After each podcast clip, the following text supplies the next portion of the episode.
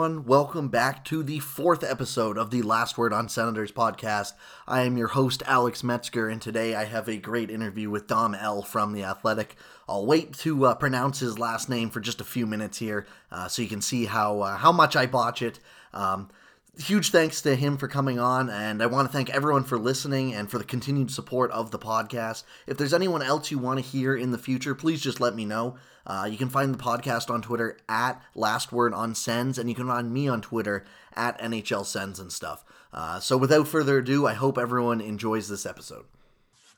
Joining me now, uh, as mentioned before, he's a writer for The Athletic NHL. Thanks for joining me here, Dom. Uh, I'm going to try not to butcher your last name, but you said you're going to correct it for me once I do it. Uh, joining me now is Dom Luszczyszyn. That was it wasn't bad. It wasn't okay. Bad. Okay. How? But still wrong. Okay. How far off was I? It's Dom Luszczyszyn. Loose Shishin. Shit. That, shit. Shishin. Shit. Shit. Like a movie scene where like I'm saying something that I know is different, and in your mind you're like, I'm saying that. Yeah, I got it, but I don't have it. Anyways, thank you so much for joining me today. Um, I've uh, I followed your work for a while. I think most people who are listening probably know who you are. Um, it's it's awesome reading you. You're one of the best writers I think out there, in my opinion. Um, and I'm not just saying that because you were nice enough to join me on the podcast today. I genuinely enjoy all your work. Um, that's, that's high praise. um, today, I, I, wrote down some stuff we could talk about, and then I honestly went on to the Athletic and realized you've uh, wrote about a lot of it over the past couple months. But that's okay. I figured uh, we can focus on the Senators stuff because uh, you do a lot of stuff around the league, and uh, I know you're you're based out of Toronto, correct? But you do a lot of stuff for every team, really. Like you, I think you're found on pretty much every page. Yeah, I like my role as national writer, and to be honest, I try to not write about the Leafs because people, like Leafs fans, will yell at me, and then other fans will also yell at me. So I just, I just prefer not to. And I know we've had like our Toronto content is fine without me generally, but um, we'll see how things go in the upcoming year. Maybe I'll dabble a bit more because I think the Leafs will be pretty good this year, especially if they play in an all Canada division where I don't think any other team is that good. Yeah, I was to say that is definitely a topic we're going to get to for sure because uh, obviously Ottawa is going to be in that same division and they're for sure going to be part of that division not being very good, although they would have been in the Atlantic anyways. But um, I wanted to just kind of get your thoughts first on the Senators' offseason as a whole. Um, was there anything you liked, disliked? You know, they made their two, obviously, apart from the draft with uh, Stützle and Sanderson, their two big acquisitions were Matt Murray, who they signed to a three year deal, and then Evgeny Dadonov, who they also signed to a three year deal. Um, what were your thoughts on the offseason as a whole for Ottawa and, you know, maybe on those two big signings as well? I don't want to be like mean because I don't. I have a contentious relationship with center stands from past years. It's quite okay. You can be as negative as you want on here because I've uh, I've let them have it a couple times as well. So it's just it's a fine line because I I think fans have the right to be optimistic and Ottawa's obviously spent a lot of money this off season to make some improvements. I wrote earlier in the offseason how each team fared, how much better or worse their team is, and how much money they spent to do it. And I think Ottawa spent the most to do the least, which is never a great thing. Uh, I like Dadonov a lot. I think he's the best player they acquired. I think he can be a legitimate top six guy, and if he meshes well on the top line, he can be a first line talent. And the team really only has Tkachuk as a top of lineup forward. Um, and then I don't really like anything else. Matt Murray, goalies are weird, so he can be a good goalie. We've seen that in the past. We he has the pedigree. It's just the last two years have been so bad that I don't think he had any business signing the contract he did, and that's the major issue for me. Like the trade was fine. It's a goalie trade. He has pedigree. I understand it. Ottawa really needed one. I just I don't understand the financial commitment. Um, I guess we'll see how it plays out. And then the biggest issue for me is some of the players they got bring negative value, and that takes away what from what Dadonov brings and what from Matt Murray brings, and that's mainly Eric Gudbranson, who's probably one of the lesser defensemen in the league, especially in terms of driving play at five and five, and Josh Brown. I think his underlying numbers were okay, but he was so heavily sheltered that I'm not a big fan of him either. And then Austin Watson, I think, is a negative value player as well. And those three guys really just bring the off-season acquisitions down a bit. Yeah, I think that's totally fair. I think the one thing that always worries me when I'm talking about this off-season, anyways, is if the team's goal was to get legitimately better this year, where they take a, a, a, big step forward, I don't think they got anywhere near close enough to doing that with the money that they spent. And uh, again, part of that is guys like Gudbranson and Watson. I think I, I, still don't understand the Austin Watson pickup. I think they gave a fourth up for him, and like he's got three more years at 1.5, and he's not even in. I don't even think he's an NHL player now. Like maybe that's a little harsh, but I think he's at best like a 13th forward today, let alone in two years. And like the Gudbranson one, again, I wouldn't have given an asset up for him. If you want to say you're rebuilding for one more year and he brings I don't know character or whatever, like sure I could get over it if that was the only move that they brought, but like from a purely on ice standpoint, I do kind of worry about like, yeah, if if they really think that they're trying to make themselves much better for now and going forward, I, I'm a little scared of what this offseason brought. I, I love the Dadonov signing. I can't honestly, I can't believe he signed for three years and only five million per. Like that seemed like just the prime candidate to get overpaid by like three years and two million or whatever like that deep into his 30s but that contract i liked and you touched on the murray one and yeah, like I don't know. I thought it was rich for um, what he's shown the past two years. Like I don't know. I, I, get you you pay for the cups or whatever. I don't think that's right, but that's how it works in the NHL.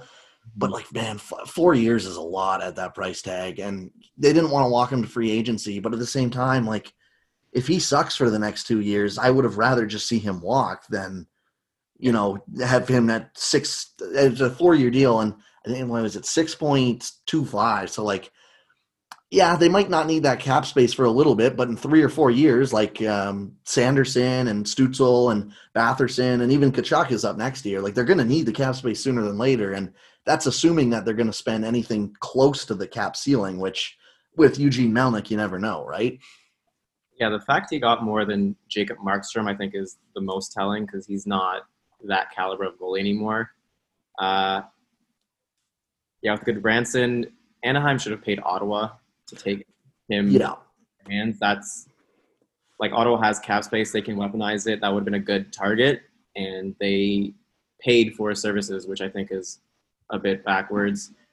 I think the one admirable thing is when you think of Gudbranson and Watson, they are tougher players, and this is a young team, and you don't want a young team getting pushed around and bullied. So I get it from that perspective. I just think they're maybe have been other avenues where you also don't want a young team losing a lot, and those guys don't really help you win. Yeah, for sure. And I mean, like, if there's one thing Tkachuk and Chabot have seen for the past two or three years, it's losing a lot. Like, I, I, haven't seen the record, but I have to assume they're either last or second last over the last three years in terms of uh, just losses accumulated over that time because um, they haven't done much winning lately. And that's the kind of thing too, where with the Gudbranson trade, I, I, would have been perfectly happy with it, honestly, if it was um, even like a fourth in Gudbranson to Ottawa for just future considerations or whatever it is, right? Like that that's the kind of deal I, I would have been quite okay with because yeah, you're getting an asset for one year of a guy who's way overpaid. He's not very good, but it's probably not going to matter in the grand scheme of things this year. But to go get him and then other guys and still pay for all the other guys too, I just I don't understand it. And like on top of that too is I've talked about this a lot on my podcast. It's it blows my mind, but I don't think Eric Brannstrom is going to start the year in the NHL, and that just shouldn't happen. You know, he torched the AHL last year, and there's there's really no reason not to show what he's got. But they have just such a glut of defensemen on one way deals right now that uh, with the Gudbranson and Brown additions, I really don't know if he fits in the lineup anywhere. Yeah, yeah. I I was talking to Haley today mm-hmm. about the lineup, and she did not have Eric Brannstrom in the lineup, and I'm like, hey, this guy was supposed to be unreal. They traded Mark Stone to get him, and I remember when this happened, and I said, that's it for Mark Stone, and the prospect people were like, no, he's amazing. And the fact he's like, I'm sure he had a great AHL season. I don't generally care about prospects until they actually play in the NHL. I'm sure he's good, but we're talking about Mark Stone here. I I would have liked more coming from that. Um, but yeah, she said that ideally the organization doesn't want to rush him and they want to let him develop and even if he's good like they want him to like earn the spot and have people he has to beat for it then rather than just gift wrap the spot to him yeah which like is fair in a way like and i mean like that's kind of the common thought i think around Sen's uh, twitter as well it's just that's what's happening and I go back and forth on the earning thing because obviously you don't want to just hand a rookie a spot and be like, oh, yeah, it's yours for sure. Because we've seen times where that doesn't go well, but handing them a spot doesn't mean they have a spot all year either, right? Like if he plays 15, 20 games and is just atrocious, yeah, he doesn't have to stay on the roster. But yeah, at the same time, it's just like I, I get the development thing. Um, I watched him a little bit when he went down the AHL last year. He had 23 points in 27 games, and everyone's like, "Wow, he's got to work on his defensive game." But his defensive game was actually what was not all that bad in my opinion in the NHL. He didn't look amazing, but as uh, I believe he was 20, 19 or 20 years 20 years old at the NHL, and he was stapled to Ron Hainsey all of last year for his minutes, and that's a tough enough job as it is. But he looked okay, and it's just one of those things where it's like this is kind of the year where I think Ottawa should be seeing what they have in some of their young guys because if you don't have anything now, I don't know what's there to suggest that you're going to have someone in two to three years in Erik Brännström, you know, and it's never going to be enough for Mark Stone. Um, I mean, I know, I know you like Mark Stone. I love Mark Stone. I think he's a top five winger in the league. So, like, pretty much anything you get back for that, you're probably not going to be enough. But even just the, the fact that he still, they don't see him as a full time NHLer definitely worries me a little right now. Yeah, yeah, it is concerning considering he was the big piece. Um, hopefully, it works out, but it's not ideal when you have Mike Reilly and Christian Wolanin passing him on the depth chart. Yeah, exactly. And just like he's just buried behind guys like Eric Gudbranson and even Josh Brown, who I don't know, I thought it was an okay pickup, but as you said, he was in super sheltered minutes. So that takes away the third defensive slot right there, third pairing, you know, slot right there. So um yeah, other than that, like on, the I was looking at the what would you say would be the worst and best pickup for the offseason? I'm assuming we kind of already touched on the best with Evgeny Dadonov. Out of the deals that they made, what do you think was the worst one? It's it's tough. Um, I want to say in terms of pure value that Matt Murray is not a great person. Well, I'm I'm sorry. I'm sure maybe not the best player to spend six and a half million dollars on, but I'm still gonna have to go with Gudbranson, just for the fact that I think he he was traded for a fourth, right? Uh, fifth, I believe. It was Watson who was traded for a fourth. Yeah. Oh. Yeah, like it, it's it's ugly. I've got I think Paul Stastny, Nate Schmidt, Ryan Murray for that price during this offseason. I'm sure that price could get you a Tyler Johnson from Tampa Bay, and Ottawa used it on Watson and Gudbranson. I don't I don't know about that. It, it's ugly, that's for sure. I, I would say the worst is probably Austin Watson. I I just I can't wrap my head around that at all. Unless he's like literally the 13th forward for the next three years. But you don't need to. You shouldn't be giving up an asset for that. Like you can find. Sorry, go ahead. Spending that much money too. Yeah, yeah, exactly. Like 1.5 for three months. Like you can just pluck some guy out of the AHL to sit on your bench for you know 82 games in a year or whatever so that that is my worst i definitely think the the murray one has the potential to be the worst value but at the same time i think of the th- three that we're talking about it's the only one where i see potential for any kind of positive value or even equal value. Like i don't see a situation where watson and branson provide a positive on ice value whereas i still think there's it's an outside chance but there's a chance murray could. Yeah yeah definitely. So um do you think this team, you know, the roster will be better or worse this year overall? Um, what were they on pace for last year? It was not a lot. they were 30. I, they, I think they finished 29th because of a late surge from San Jose. No, wait, maybe it was 30th. Let me check. Hold on. I think uh, they 30th, but like, were they on pace for like 70 ish points or was it under that? I think it might have been slightly under. Uh, they had 62 points in 71 games. So right around 70, I would assume, right? 62 Uh, 51? Yeah, so 71.6 points. Okay. Um, if the Senators played a full 82 game season this year, I would expect them to only be very slightly higher than that and not by much. I still think this is one of the worst teams in the league. They're probably right there with Detroit, who did a lot of addition by subtraction, where they should not be anywhere near as bad as last year. And obviously, the California teams are bad. Chicago's bad, but I think Ottawa and Detroit are still below those guys. Yeah, I uh, unfortunately have to agree with you there. Um, I think it would be nice to see them take a step up, but the only realistic scenario where that happens is if like three or four of their young guys really take a step forward this year, I think. And it's not like that's the most impossible thing I've ever heard, but it's also fans I don't think should be actively assuming that's going to happen because that's how you get your hopes let down too, right? But they do have a bunch of young guys who are going to come in, you know, Logan Brown, um, Drake Batherson, another year of Brady Tkachuk, you know, and maybe um, Stützle as well if he, you know, sees some time in the NHL this year. I don't know what his contract's like with the um, overseas, but you know, there's there's a bunch of guys who can make an impact. It just depends on how much, and it can be hard to predict. But I, I definitely don't see them being like if when they if they finish bottom five this year, I don't think I'll be all that surprised. I'll be slightly disappointed just with the potential they had, but after seeing the roster coming into the year, I think it's hard to argue that it's not a bottom five roster in the NHL. Yeah, it's definitely below there. Um, I think the fact they have so many young players that are hard to predict means they have a much higher range. But even at the absolute ceiling of that range, I I mean they're not probably not making the playoffs. It'll be very, very unlikely. Um, but it is going to be a shortened season that adds a lot of volatility to things. So maybe they surprise, but I think in general they could probably use another top five pick anyway. Yeah, I, they definitely need.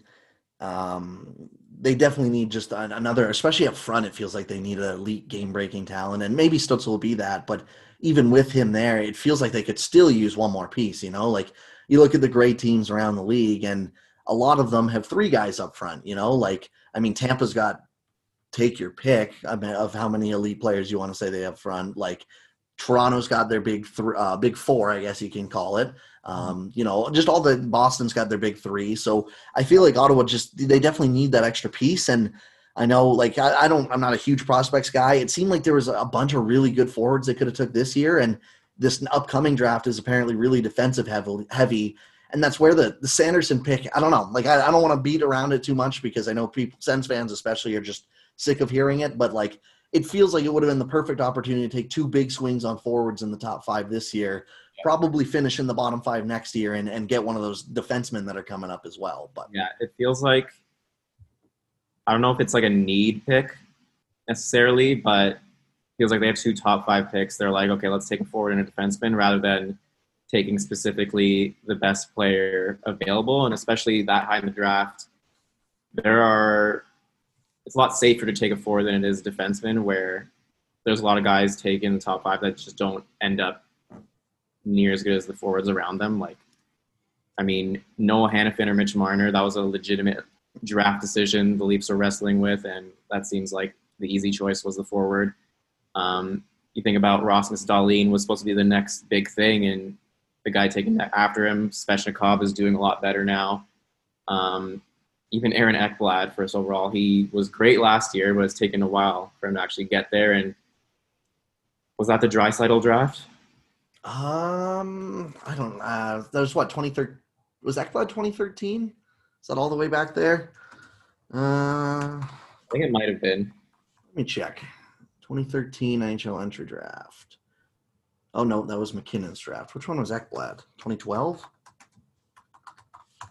Uh, this is riveting content. 2014. Jeez. I thought, hmm, I thought he was older than that. But yes, that was the Draisaitl went fourth. Uh, no, sorry, Draisaitl went third. Sam Reinhart went second. And I mean, you could even make an argument for Reinhart's. Maybe yeah. not after last year, but it's close enough, right? Yeah, yeah. So yeah, I, I definitely agree with it. And it's just like it's I think part of that is we are, or well, no, not we, but like the NHL in general. It's it's a lot easier to identify skilled forwards than it is skilled mm-hmm. defensemen, and that happens kind of in the NHL as well because. I mean, good defense is just the lack of stuff happening. So, you know, how do you identify who does that well and and when exactly it's happening? You know. Yeah, yeah, exactly, and that's why I think at the top of the draft you should be leaning on the fact that it's much easier to locate the top forward talent than it is the top defensive talent. Yeah, and I mean, I, I think NHL teams have gotten a little better over the past couple years identifying defensive talent. Um, still, it's not perfect, and nothing in the draft is. But you know, there's there's it feels like there's less misses than even like in 2012. You know, with the Cody Ceci's and or you know Zach Bogosian's in the top five, whenever that pick was. You know, it feels like there's a, at least less of that, but it definitely is still uh, you see forwards hit. It feels like more often at the top of the draft than a defenseman. Yeah, yeah, for sure.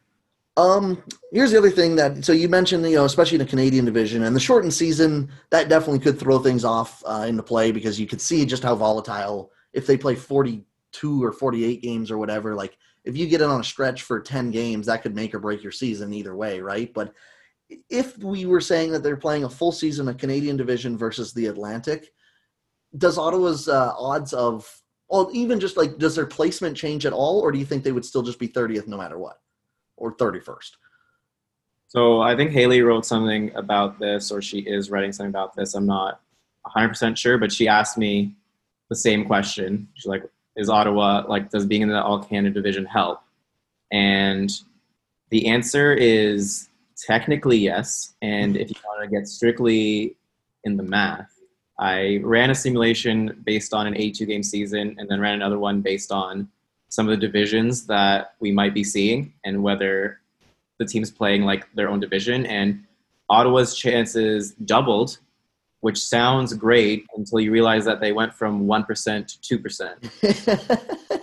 so it'll still be a, a long shot. Um, I think those odds might change once an actual schedule comes out, but it'll be tough because yes, the division isn't strong, but it's not weak either. I think the Leafs are in a league of their own above the rest of the other Canadian teams, but from Edmonton, Calgary, Vancouver, Montreal, Winnipeg, those are all teams that would have had legitimate playoff aspirations. And that puts Ottawa in a league of their own at the bottom of that, where they'll probably be the Canadian punching bag. Yeah, for sure. It's one of those things where you trade off Boston and Tampa, but you also get rid of, you know, the Detroit where it's like last year I think Ottawa took it was like six points out of a possible eight from Detroit, which, you know, wasn't great for their tanking hopes, but you know, that's just how Detroit was. And even Buffalo, like I think Buffalo's definitely improved this year, but how much, who knows?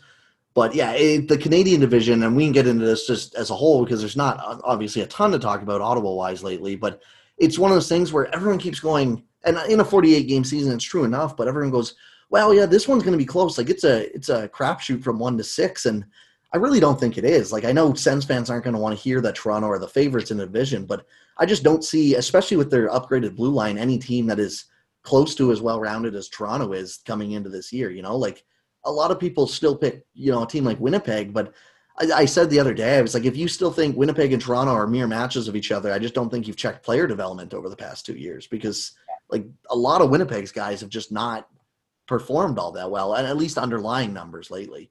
Mm-hmm.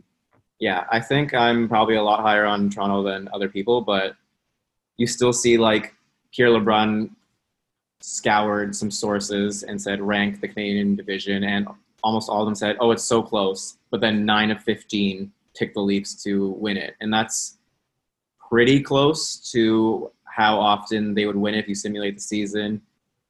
It's not a guarantee. Nothing is a guarantee. Even in previous years where you see like Tampa Bay leading the division, you're like, they're the best team, but it's no guarantee they actually win the whole thing. It's the same with Toronto over a shortened season, especially. But there's a pretty substantial gap, and I think the crapshoot is between two and six because I don't think there's very much separating Edmonton, Calgary. I think you put Montreal in that tier as well, and then Vancouver and Winnipeg I think they're a step below and they're pretty equal as well, but they're not that far off from those three teams either. And they have elite shooting talent that can put them in that range as well. Yeah, exactly. Like those those uh, two to six teams, it's like there's if you make an argument for any of them to make a playoffs, especially in all Canadian division, but even just regularly, like you could see a way where any of them could get in. A couple of them maybe stretch a little more than others, but like I know on your article it had like you had what Toronto I think was top five, and then the other five teams were somewhere from like 10th to 20th, but like all within eight spots of each other. And that's exactly how it feels like the division will be. So when you're Ottawa, um, I think they'll be tough to play against. I know, like you mentioned, I don't think Gudbranson is necessarily as tough as, you know, yeah. people make him out to be. But at the same time, like they do have some skill on the team. And last year they showed that they, they work hard every night, um, which is something that you don't want to put too much stock into, but as a bad team, it's important because you watch teams like Detroit last year, where by game 25, they, they knew they weren't going anywhere and they just got steamrolled most nights. But Ottawa was a team where it was like it didn't matter if they were playing Tampa or Detroit.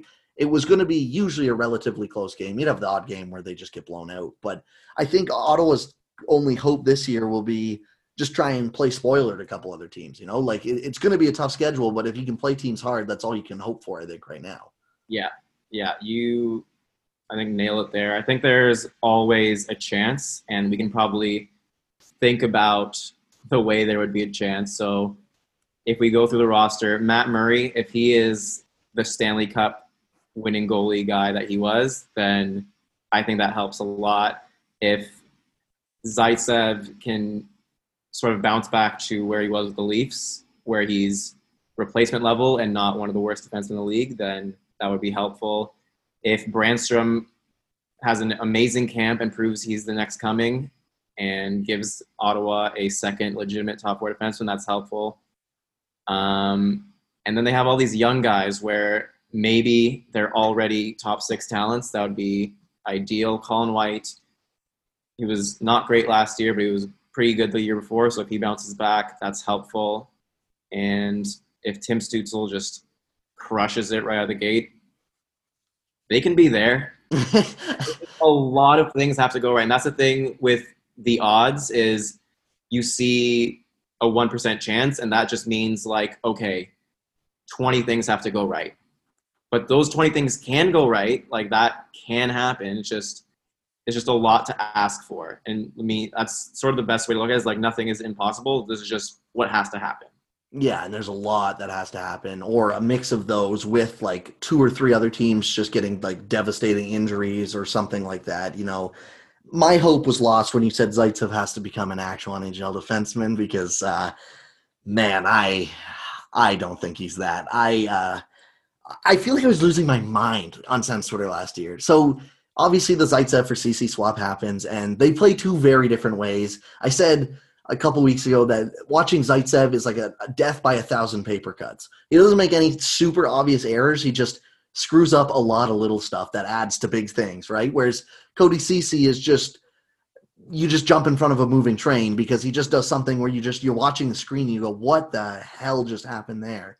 But like everyone last year, and maybe it's just because the team was losing, but they're like, oh yeah, no, Zaitsev was like a, a, legitimate improvement. I was like, I, I really don't think he was. Like he was really bad last year. Um, yeah, I'm I'm from Toronto. I watched a lot of Zaitsev in his time, and he he plays a quiet, safe game, and I think that was the worst thing you could have wanted with the Leafs talent up front and the contract he had is just so bad that getting Cody Ceci for just one year was a legitimate blessing. And Ceci was just as frustrating in completely different ways, but he ended up being fine for what he was. And I think most of these fans are glad he's gone, but I think you should be even happier that it's not Zaitsev for like four more years or whatever it is. Yeah, especially because that cap space allowed them to go and pick up uh, TJ Brodie this offseason as well, which is a giant upgrade on either of those two guys. And that's the thing too, where it's like, like yeah, I get you want rid of Cody Ceci, but uh, picking up a longer, worse contract is not the way to do it. I know you had him, I believe it was sixth in the worst contracts in the NHL, and honestly, I was surprised he was that low. if I'm being complete, like I just I don't know. I'm so low on Zaitsev. I just feel like we've seen so much data from him now where. He, as, as he gets older, I just don't see how he gets better to the point where he was when he was 26 or whenever he came into the league. Like that was kind of his peak year, and even that, it was it was fine, but it's not like he was like a top two defenseman or anything like that. I think ideally one of the issues is he's playing too high in the lineup, and maybe he could be fine in a third pairing role, but even that is probably a bit dicey. Yeah, and I mean at that point you're paying your third pair guy four point five million dollars. It's like great, like that's what you just opted to pick up, but it's gonna have to be because the other problem is like I think Thomas Chabot. I, I mean I love him. I think he's already good enough that he can carry a Zaitsev. I just don't think he should have to do that. Mm-hmm. I don't think you should want him to do that. Yeah, exactly. But then the other, the only other options is either play him on the third line or play him alongside Christian Wolanin, who I really like as well. But he's a guy who he needs an actual NHL partner. You know, like you shouldn't be stapling him because he's not going to grow at all, and he's already 25. So, you know, he's getting to the point where it's like you need to make sure he is an NHLer, and I think he is at some point or of some caliber. But like you're not getting the best out of anyone when you staple Nikita Zaitsev to them for 90% of their minutes. Like, it, it's just not going to happen. I mean, I think you should be careful what you wish for because we might see Chabot and Gudbranson this year. Yeah, uh, that might be just as painful too. I, I, but at least I can tell myself that Branson's going to be on next year, theoretically. it's just it's kind of why, and uh, man, Sens fans who are listening to this are getting mad at me. It's why I still cannot understand why they traded Dylan DeMelo. I know he's not like amazing, but he would have been the perfect fit for Chabot's partner for two or three years until one of their right-handed defensemen were ready to come and take the the step up from that in three years. And they just they traded him, and he's on a super cheap contract in Winnipeg for what he's worth. And they just said, no, we'll get Zaitsev, Gudbranson, and Josh Brown to play the right side. That's pretty much as good. It's uh, it's quite bad. Is Sanders right-handed or left-handed? Uh, I believe Sanderson's right-handed. I I believe. So like he should be able to step up eventually, but I I don't know. You just gotta hope. Yeah, like they have, and they have some pieces down there. Like Brännström can play the right side as well, um, but you're not going to throw him into a top pair role if you don't even think he's ready yet. Um, Lassi uh, Lassi Thomson's right-handed. Um, uh, Bernard Docken, I believe, is right-handed as well. So they have some names that are going to be ready soon, but it's like it's going to be a slog this year to get to where you need to see some younger guys next year in two years, right? Yeah, yeah, for sure. But, um, other than that, the, the, other thing I wanted to touch on was um, was there any players that you or your model are higher on than maybe the rest of the league in terms of it can be Ottawa, but it can also just be the whole NHL. Like, is there anyone you really love that maybe doesn't get enough attention you feel like from the general public so this is a good time to be asking this question because i don't know if you saw or follow the nba but seth partnow did his player tiers where he was sort of putting every player into different tiers based on like their value and he would talk to various people like about where certain players fit and i am also doing that for the NHL, and that'll be coming out I think early January. I'm doing with Craig Custance, and the basic gist was that the NHL is very different from the NBA, where we can't probably trust the total value stats nearly as much. I obviously love my model. I use it a lot, but I'm not going to believe in everything it says. I'm not going to go with it 100% of the time. And so one of the exercises we did to start was me and Craig, we went through the model, we tiered it based on the model, and then we're like, okay, who are we moving based on what we know and what we watch? And then we sent it out to various like sources around the league and they would critique it in the same way. And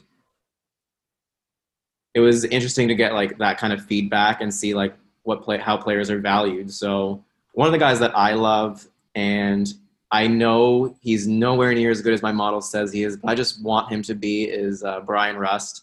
He was so good last year next to Malkin, and one of the the biggest concerns was can he do it again? Was he just lucky? How much was it actually him, and how much was it playing with an elite center? And those are all very fair questions, and I hope he does it again because I mean his name is Bryan Rust. I had a when he scored like his like two goals to I think clutch the series against Tampa like three or four years ago.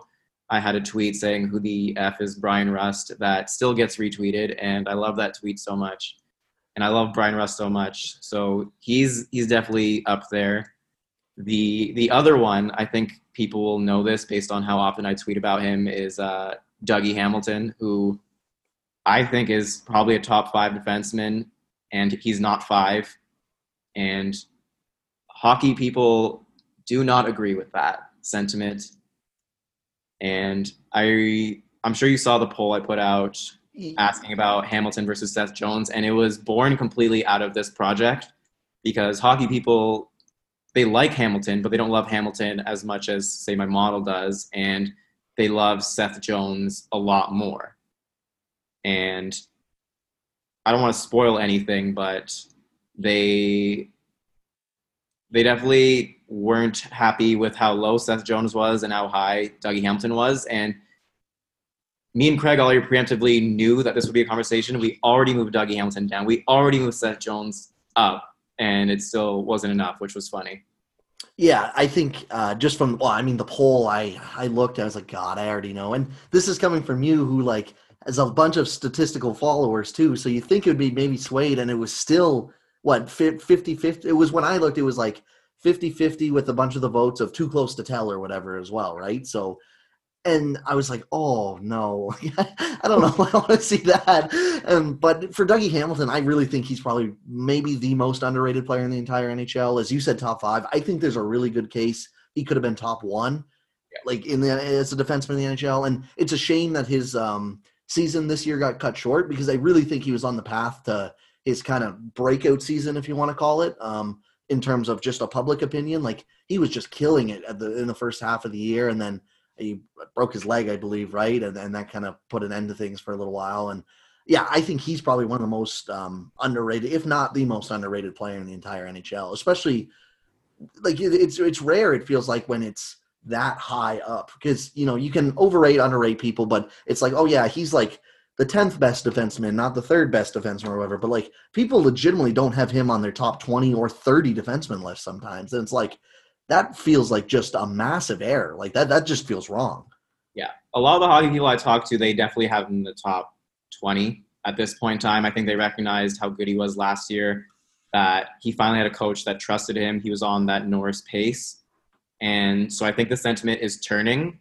But I was talking to an analyst on a team, and he had a phenomenal quote about Hamilton saying that Hamilton is what's wrong with the eye test because he there's just so many things he does that look wrong, look goofy. He makes some big mistakes, but the end results are so hard to deny. Yeah, like just any team he's been on when he's on the ice, that team's been better. And like we have a history of multiple teams where that's the case now, right? Like Boston, Calgary, and Carolina. Like all three, when he's on the ice, the team gets better. And I don't know, like some people just look at that as like, oh, it's a character issue. He's been on so many different teams, but it's like I, I don't like the results every time say he's amazing. So it's like, and honestly, like he's one of the few people in the NHL I feel pretty good about talking about their character just from the little bits that you get to hear, like obviously we don't know everything, but from what you hear of stories of other people versus him, where it's like his teammates didn't like him because he went to a museum or whatever, it's like, well, is that the worst thing in the world? Like, you know, it's better than just going getting blackout drunk at a bar, I guess, before a game night. But uh, it's, I don't know. One of, I definitely love Hamilton.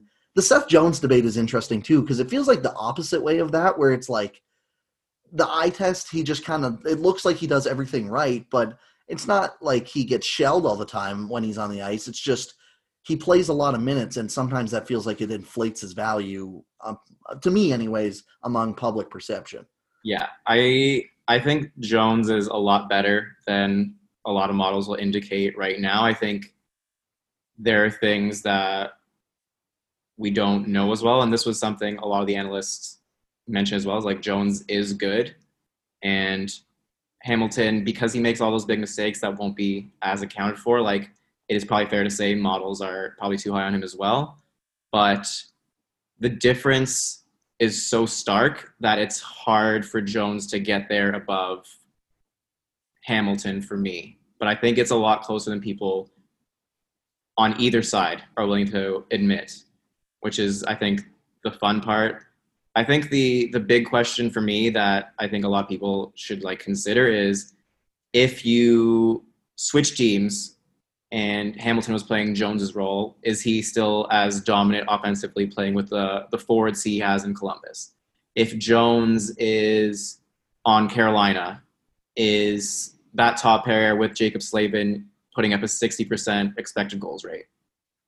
And I'm not as sure about Hamilton on Columbus, but the thing with Jones is he might be able to be, put up numbers like that, but we already know Hamilton can because he's done it yeah, it's like the the mystery box versus the boat from Family Guy. It's like, well, he could be anything. It could even be Dougie Hamilton's results. It's like, yeah, but you already have Dougie Hamilton's results, and I definitely agree. Where I think it's closer. I mean, I'm probably just too low on Seth Jones as it is, but I mean, even just like, man, like I don't. I watched every game of that Toronto series they played, and he, yeah, he played a ton of minutes, but he didn't necessarily look great doing it. There was a couple times in the first two games he looked really good, but there was also I think it was game game three maybe? He he played like just a ton of minutes but he got just absolutely shelled while doing it. And people are like look at how great he looks. It's like well yeah he's on the ice a lot but he's also just bleeding chances and shots and his goaltending's bailing him out. And that's obviously just a one game sample. I'm not saying that's what it's like all the time but it's just one of those things where it's like if you look good i think from the eye test especially it's like it can forgive a lot of mistakes that you made especially if they're subtle mistakes right? Because you tend to remember the big things that happen so if you make five small mistakes, thinking back on a week later, you might not remember it. But if you shoot a cannon out front of your net and it gets intercepted and goes back and, and scores the other way, like, yeah, obviously people are going to remember that for a while. And some of that's fair, but at the same time, it's just internal bias as well. I think that you have to try and factor out. Yeah, my my favorite thing along those lines is the famous 60 minute game and how everyone was talking about Seth Jones when Victor Hedman was on the other side of the ice playing significantly better. And every time those two were on the ice, Hedman was on offense leading the charge, and Jones was in his own zone. And I guess they loved his defending because they saw a lot of it. But I think from in that game, Hedman was just so much better. Yeah, exactly. It's like you get to see it more, so it sticks out. But like the better defense is not having to play defense because you have the puck on your stick in the offensive zone for 90% of the time or whatever. I, I definitely feel that. And I think that goes to a team's perspective as well, where it's like, it reminds me a lot of that Vancouver uh, Vegas series too, where everyone's praising Vancouver for getting to game seven and forcing it. But it's like, I mean, did we watch the series? Like they got their absolute like teeth kicked in for like four games. Like that, that should have been a five game series, but their goaltending just stood on their head and it was like, oh yeah, no, they're a great young team. They'll be right back here next year. It's like, well, we can't really assume that just because we watched them get their teeth kicked in for six games, but goaltending bailed them out for three. And it just, it's one of those things where I think it's kind of similar for a player to a team where it's like, you just see something that you didn't expect and be like, yeah, that must have been good. Mm-hmm. Yeah. Yeah, for sure. Um, other than that, I didn't really have anything to say the only other thing I wrote down was I you do um, yearly GM rankings from um, fan and league perspective, and those are always very interesting to see. And the one thing I was uh, very curious to see actually this year was the Ottawa front office uh, rankings. Last year they were, I believe, last or second last. They were very near the bottom. Um, this year they shot up all the way to 21st, and um, the fan perception is quite a bit higher than the the uh, public's perception on them, but I was I was curious if you were um, surprised by those results at all, or if anything jumped out from you to you from those results. I wasn't that surprised that they were higher. I don't agree that they're higher. I still am not super confident in the turnaround, but the fact that they had a lot of picks and the draft and it doesn't seem as much of a shit show as it used to, I think plays a role. It's sort of like a Stockholm syndrome thing where if it's like super awful for so long, the minute it gets slightly less awful, like, wow, this is this is nice. And I think that's sort of the sentiment in Ottawa where this has been a very penny pinching team and this was an off season where they spent a lot of money. Did they spend it well? I don't think so, but we don't really know that yet because we haven't seen on the ice. It's just a prediction that it won't be money well spent, but I think fans are fair to be optimistic, and it'll be interesting to see how all those changes affect the team next year and where the front office stands in next year's uh, ranking. Yeah, I, and I think that's fair. It's also just like it felt like Melnyk didn't open his mouth near as much this year as in years past. Like it felt like every three weeks he'd be going on to Toronto sports radio and just saying something so stupid. It's like, okay, can you just not right now? But and and that kind of stuff didn't happen this year. And you know the Uber video from a couple years ago, like there wasn't any of that this year, which already I think makes fans feel better about the team. But yeah, I always go back and forth with their front office because I never know how to feel about Dorion. He either it feels like he crushes what he's doing, or he just absolutely melts down and, and it's a disaster. And it doesn't feel like there's too much just boring in between where it's like, okay, that works. Like he's either crushing um, uh, Matt Duchene and Ryan Dzingel trade where they get Anthony Duclair in two seconds back for Ryan Dzingel, or he's going and trading Mark Stone for Erik Brännström in a second round second round pick. It's like there's no in between those two. It's like how does how are you doing this? And I feel like I have also probably gotten a little higher on Dorion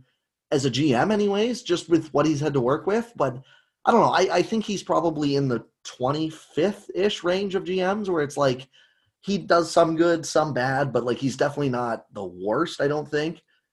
But I, I it was I, I wasn't shocked to see them go up, but I was a little surprised to see them at 21st. But when you think about the, the draft and everything, it makes enough sense, I guess, right? Like they had a ton to work with, so. Yeah, yeah, definitely. Um, other than that, I didn't really have anything else to talk about. Um, thank you so much for joining me today. Um, plug some stuff. Where can people find you and your work? Uh, well, you can find me at the Athletic. You can Google Dom L, and I should be like one of the first Dom L's probably. I don't think you need to spell my full name, but I think coming up I'll have season previews, and Ottawa should be one of the first ones on the top. so it'll be fun, and we can chat in the comments about whether I'm wrong or whether you think that Ottawa will be just as bad this year. Um, thank you so much for joining me. Uh, I'll tweet out a link to your Twitter as well, so no one else has to try and figure out how to spell your name. Although, if they want to say it, I would love to hear their best shots at it because I, I still don't quite have it. Um, thank you so much for joining me today, Dom. I hope you have a great day. Yeah, no problem. Take care.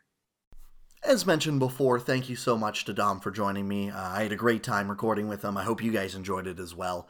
Um, hopefully as the weeks get going here there should be some more content to talk about. I know uh, the college season's starting. I don't watch too much college hockey but that should lead to some interesting prospect updates as well. Um, but yeah as mentioned in the beginning of the episode if there's anyone you want to hear give me a shout. Um, and just thank you for listening. Uh, hopefully as the season picks up here uh, we keep uh, having more and more to talk about as i'm recording late friday night this outro uh, it looks like there's a plan in place, maybe to play 56 games starting in mid January or something, uh, which would be really exciting. Um, I, I, know I talked about uh, this is obviously a Sens based podcast, and there's lots of ways I want to go with this uh, in the future. And one of those ways is also bringing on um, beat writers and analysts for other teams as well, and, and discussing you know how, how their teams fit in with Ottawa, and ideally when they when they start to play games, you know you can look at their schedule and and talk to other people about what the games might be like, or you know what you took away from a game the past week.